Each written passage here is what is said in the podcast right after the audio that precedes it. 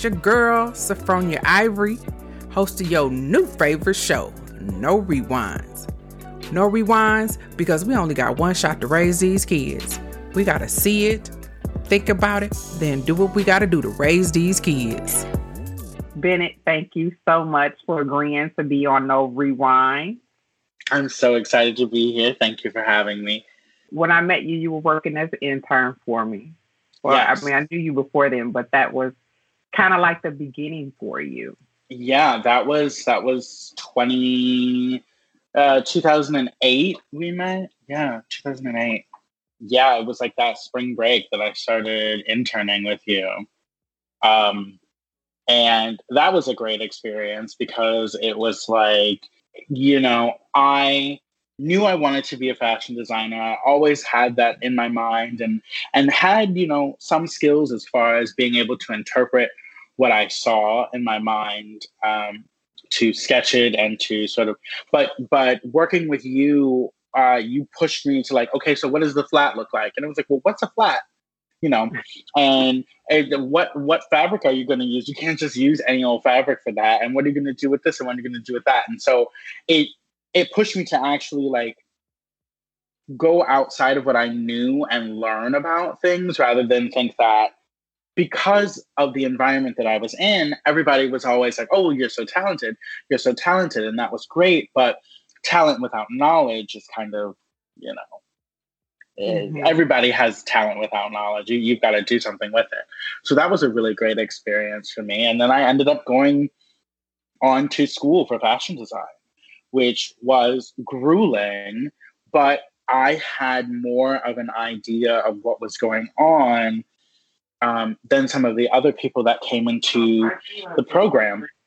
It was good that like I had ha- had the opportunity to work with you and with Vicky and with Connie on on all of those things uh, because I had an edge and people were like, "Well, how do you know this?" And it was like, mm, well, I've interned for a designer, so you know, I, you know, you, you and I, we are not the same. Um, it was, it was good. It, it's definitely set me up for success. I I'm so happy that you have embraced that fashion and you love it. I still love it. My life has just taken a totally different turn. So I'm glad that you were able to learn and I too learned from you because you know you're you're a little younger than I am, and so your mind and your creativity, your mind and your creativity goes in a totally different direction than what I think. So that's awesome. But this is what I want to ask you. I can remember when you were interning with me and some of your family not being as supportive as you would have liked them to be. Mm-hmm. How did you overcome that? Like, well, you have to always realize that people are coming um, from their own experiences, right? And that their own experiences don't necessarily really have anything to do with you. They have more to do with themselves and their own um, fears and insecurities and what may have, you know. So it took me a while but by the time I got into undergrad, I said, this is what I'm going to do, and I'm just going to go for it. And there were times where I felt like I didn't go to the top design school for for part of my undergrad experience. You know, they were kind of pushing us to work for Kohl's and Chico's, and you knew, you know, that that wasn't really the way, the direction that I wanted to go in. I wanted to go more um, women, high fashion women's wear, bridal, that sort of thing. Um, so at times I felt invalidated in my own program. However, it really took me meeting other people that didn't have as much support as I did. And I had to sort of step back and look at what was going on and saying, wow, I'm really fortunate. Like, I'm really, even though I'm having these issues with some of these members in my family, like, I am extremely fortunate to have their support and like still get phone calls from them. And even though they may not necessarily like the fact that I'm gone into fashion design, they're not going to stand in my way anymore. So um, being in a bigger arena, being a smaller fish in a in a in one of those big ponds, you begin to realize, you know, you could have it so much worse off. And that was part of the turning point for me where I was meeting people who were like, yeah, you know, my parents threw me out at 17 and I'm at, you know, and I figured out how to get to school. You know, I had to, mm. I've, I've had to buy all my own supplies for fashion class. I've had to buy all my own muslin. I've had to do all of this. And I was there on a scholarship, on a fashion scholarship, where I didn't have to pay for any of that. So I found myself, you know, almost overcompensating and buying other things to help people because um, there was in part a guilt that I, you know, was feeling so bad for myself. And then here these people are, and they're really struggling, but they're turning out these fabulous, fantastic garments that, you know, um, where they dare to work, sometimes I would deign to work. So I had to really, I had to step it up. Why did you feel guilt? Not, not really. Yeah, you felt. Why did you feel guilty about well, your desires and, and what you you knew you wanted to be? Was it? No, it wasn't necessarily about my desire. It was more that um, I watched these people who were working so much hard, so, working really hard to make sure that they could achieve their goals. And I had never known hard work like that. Like I knew hard work, but I didn't know hard work like I've got a full time job and I'm a full time student. I've got to buy 60 yards of muslin for the semester and I have to house myself and think about what I'm going to eat for dinner. Meanwhile, I'm living on campus in the newest dorm. Every time I go to swipe my student ID, you know, the food is paid for. I have my muslin, I have these things. And so um, it was the first time that I really experienced a true, dis- like, I knew that there were disparities. I've witnessed them growing up in Milwaukee, but not like the girl sitting next to you, you know, is is eight months pregnant and she's working a, a full-time job. She's taking a full course load and you know she just made the most amazing circle skirt that you'll ever see in your life you know so it was that was my wake up call. It was more not it wasn't like guilt of doing what I wanted to do. It was like here are people who are really doing the work to make their dreams come true and I'm just like, "Oh, well, I'll go to college because it's what I'm supposed to do." Right? Right. Awesome. That's that's awesome that you were able to recognize that because, you know, just by going to the school that you went to for, you know, high school and, you know, elementary school. And I, I tried to explain this to my kids that this is a fake environment. It's absolutely not- Shangri-La. It's it's not a real place.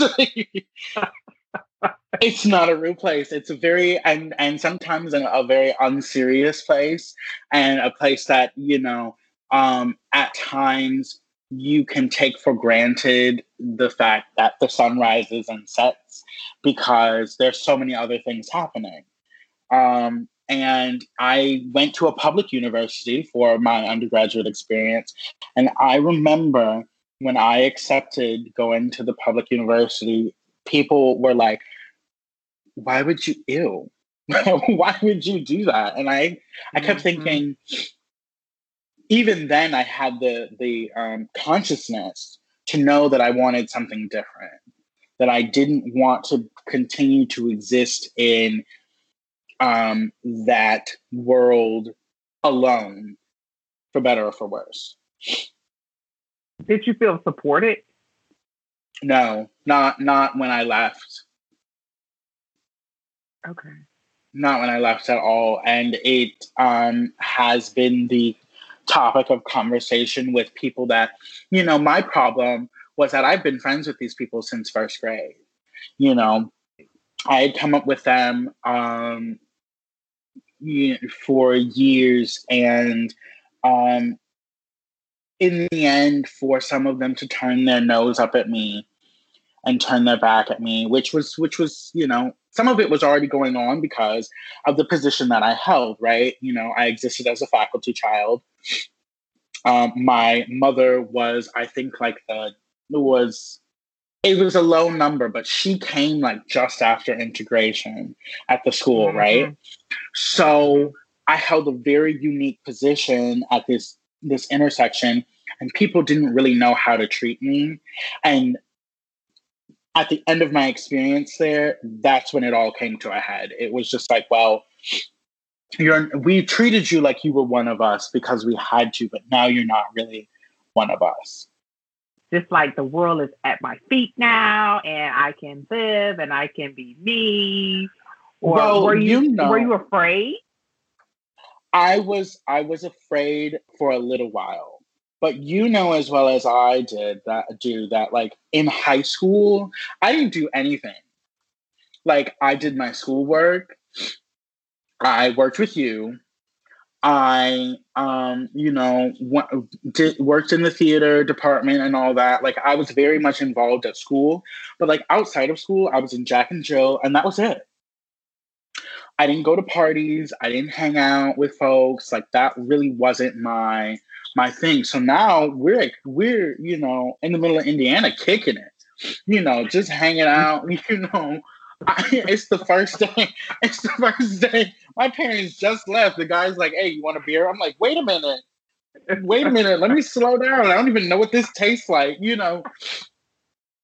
So that first semester was. I mean, I was IA. I was hanging out. Like I was all the time, and those grades reflected that. Those first semester grades reflected that. I remember logging on to the portal and I was just like, you know, hey, I did my little work. Yeah. Mm-hmm. Getting onto the portal. And I remember sitting in front of the computer and being so mortified when I saw those grades come up. Because that you knew that that wasn't the standard that you had been held accountable to. Oh my gosh, it was terrible. And now I can say I take responsibility for it because I, I realized that I was a part of this this space where I had never had this kind of freedom, you know. Mm. So I didn't. So I, here I am, you know, hanging out at two, three in the morning. I got an eight o'clock class, you know, and it was the first time that as a person, I met other gay people, you know, who were like not just like shy and timid because they were in this you know sort of north shore environment they were like oh hey how are you nice to meet you you're cute you want to come with me i mean like oh. i was in it was the first time that I met gay men that were really confident about being gay, that weren't full grown adults, that were my age, that found me attractive. Like, what? so, so did you I mean, you knew that you were gay before you got to college. Oh gosh, I knew that I was gay when I was much younger than that. I didn't know what to call it when I was when I was probably about 10. I didn't know what to call it. I knew that there was something that that I thought women were beautiful. I thought they were attractive. I, I loved the idea of dressing them. I loved the idea of helping them to be confident and and transform themselves. But I knew that what I was supposed to do, right, in marrying a woman and having a family, this sort of heteronormative idea that we have, I knew that I didn't fit into it, but I didn't know what to call it. And then as I got older, um, and I'm talking a matter of two years, I began to understand, you know, because I'm going through puberty. I'm understanding what's going on with my body a little bit more. I'm, I'm, you know, suddenly it's not, you know, Jessica I have a crush on, but it's James, you know? And so my my understanding is is better. Um, and I came out when I was 13. I came out Valentine's Day of 2006.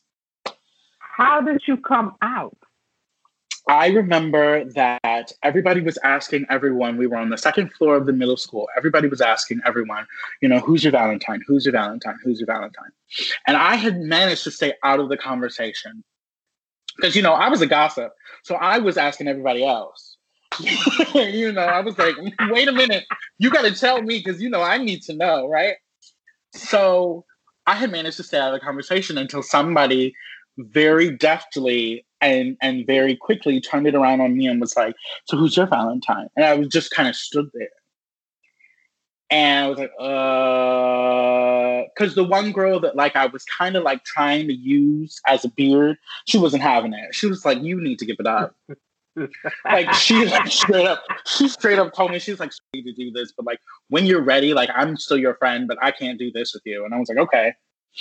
And I just put my books down and I was like, I'm gay and that was the end of it like it it was a little bit scandalous you know by the end of the day everybody was talking about it um but well most wait people, a minute did you come out to your family first most no. people most people this i'm i'm getting there so most people most people had an idea you know they i remember one girl was like okay and and just like kept walking. Like was like, uh, we we know we've been your friends since first grade. Like, what do you want?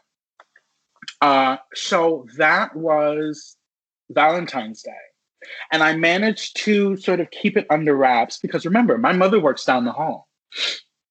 I mm-hmm. managed to sort of keep it under wraps until March, um, where, you know, there was a guy in my class. He was real cute, still is.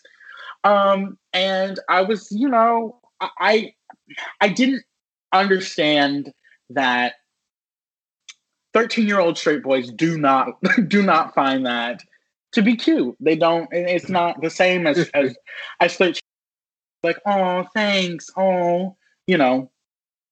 So there was a conversation had in gym class and I was like, yeah, I like so and so. Like, I think he's cute. What do you, what's the point?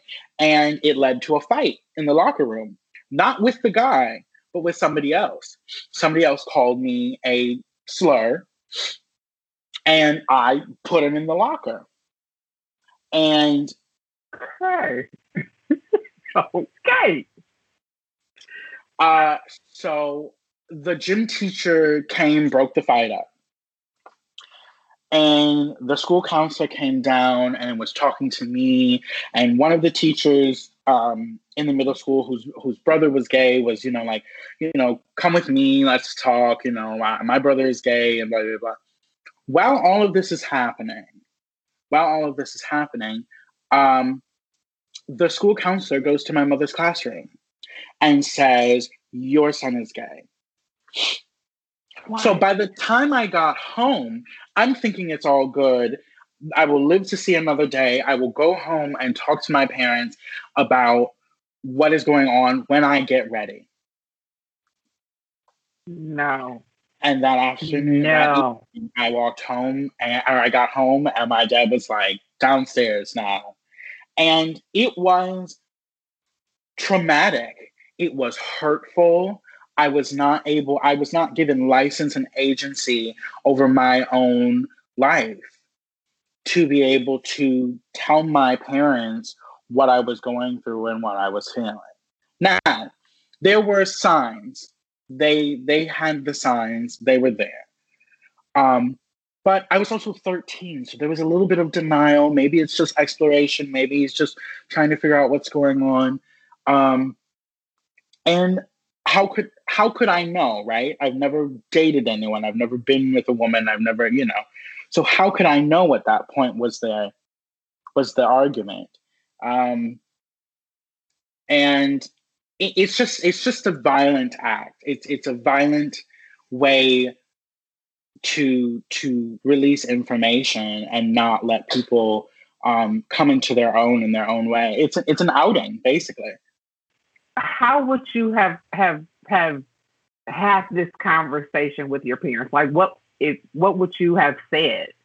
I still have no idea. I still have okay. no idea. And you know what? It is a it is a blessing and a curse. I am glad that the band-aid was ripped off then because it saved me a lot of heartache in having to hide who I was. Um but mm-hmm. I I do not know how I would how I would have done it. Knowing my parents as I know them now, um, I probably would have waited till sixteen. I probably would have waited till sixteen. What happened to 16?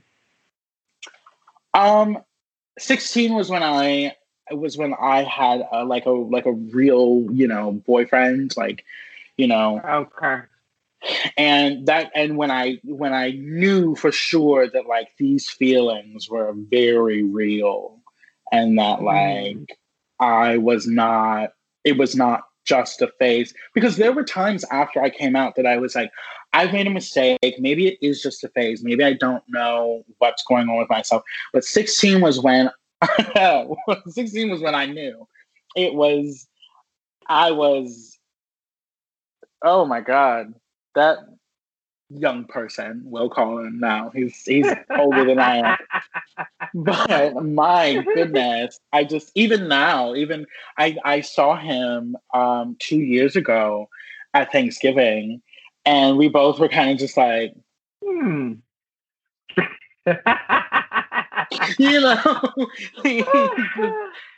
uh anyway Okay. whew, let me calm down right. Thank you. Thank you. Thank you. Just you and I right now. Just you and I.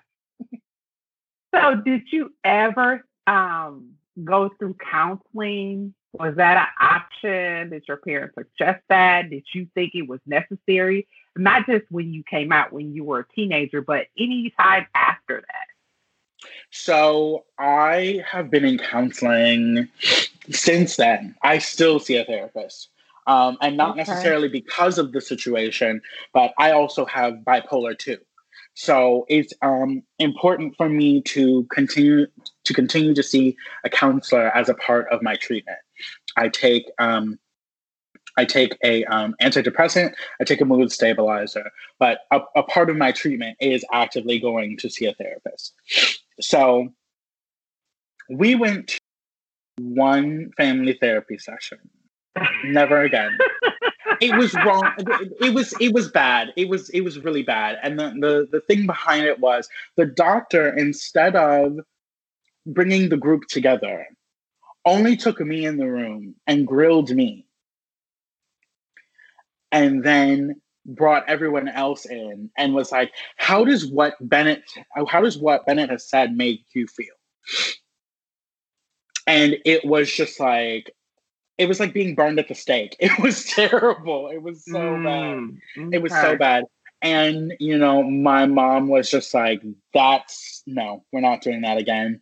And um For I continued, yep, and I continued therapy on my own, not with that doctor. Um, I, ooh, ugh, that man, oh my goodness, he he really invalidated the way that I felt. Really, really invalidated the way that I felt um, about what was going on in my life. Basically saying, you know, you're 14, you don't know what's you you don't know anything, and it's like. I know that I don't know anything, but I know what I'm feeling.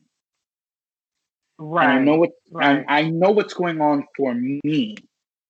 And I've always been um, very self-aware, even as a as a young child, about you know my emotions and my feelings, which is how I ended up um, with my bipolar diagnosis. I just was like, I know that like something is going on in my body. I feel like my brain is working against my body, and I need to know what's going on so um it just it it was a it was not a good experience i recommend personally i recommend therapy to anyone because i Mhm. think that it's good to have a place where you can just talk about yourself without feeling innocence or compromise right like you can just talk about what you're feeling in whatever terms that come to mind um, and you don't have to worry about being persecuted or judged or anything like that. But that's a conversation for a different time. I am so so so happy that you are out. I really am because I feel like it gives you you can be yourself unapologetically. Mhm. Do you ever talk to other people that have not come to that realization and, and, and they're not ready to come out yet? Um,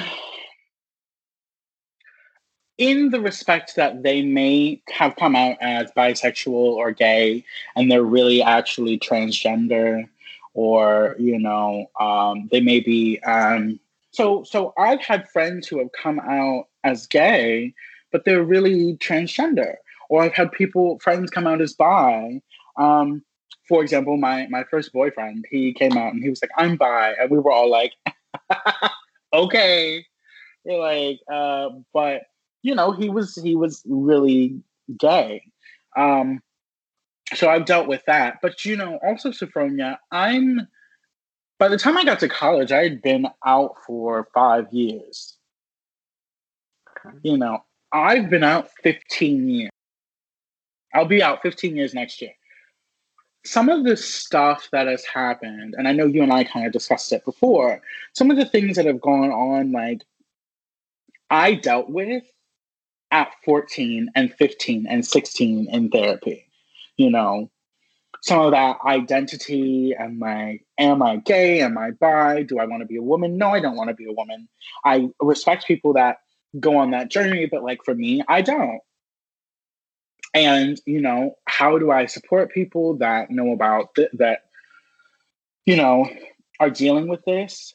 Um, and a lot of that came from my working with drag queens and working with trans women who were working as drag queens um, because for a long time that was the only profession that they could do, you know, where they felt accepted.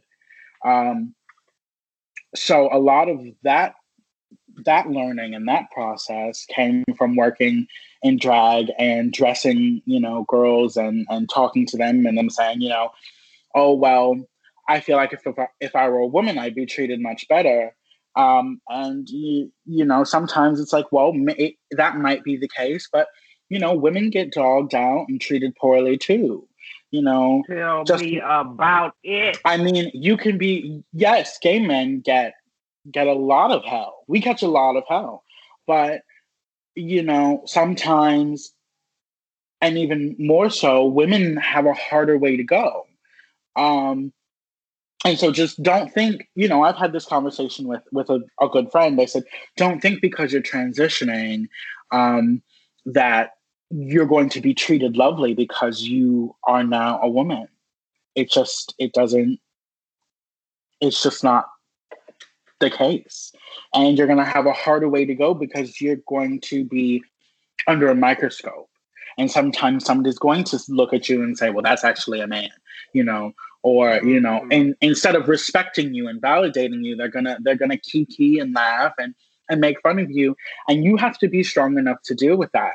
That takes a lot of strength. You know i, I think i was having this conversation with a girlfriend of mine and we were talking about a young boy. So he might have been six. Appeared to have some more feminine tendencies than what would have been expected of a six year old at that, you know, in the, at their moment. And so she was like, well, how do you know? How, how would someone at 10 or at seven, eight, nine, even 12, how, how do you know that they're, that they're gay? And well, okay, but so how did you know that the, you liked boys at 12? I mean, how did you know? I'm not, that's not like a, an accusatory question, but it's just like, I always turn that around on people. It's like, well, you okay? So how did you know you liked women or men or whatever? I mean, what's the difference? I I, I totally agree. I totally agree. I totally agree. I just think that you know being heterosexual has just always been the norm. So now we're more aware of LGBTQ plus. Um, but I think that as a parent, it would take a little bit of time to process that, as I'm sure it did your parents as well, even though there might have been some signs, but it, it takes a little bit of time to process that. There may be some a little bit of embarrassment amongst your friends. Now it's a little different because things are so fluid. But mm-hmm. you know, 15 well, years ago. That, yeah, oh, absolutely. And I also think that because there was that gap right? Like I came out at 13 and I really didn't start dating till I was eight, uh, I was 16, right? Like, and then like I had the one boyfriend and then I didn't date again until I left, until I went to college. And then it was like, I've been gone. And when I'm not up under you, when I'm not in your space, I'm becoming my own person and growing, you know. Now it's time for y'all to press subscribe so you can tune in next week for part two of my conversation with Bennett.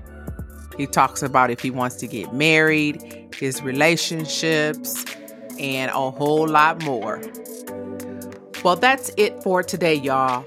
Just remember, there are no one size fits all manuals to teach you how to be a single parent. Do what you can, then build up your village to help you do the rest because there are no rewinds. Don't forget to subscribe so we can chop it up next time.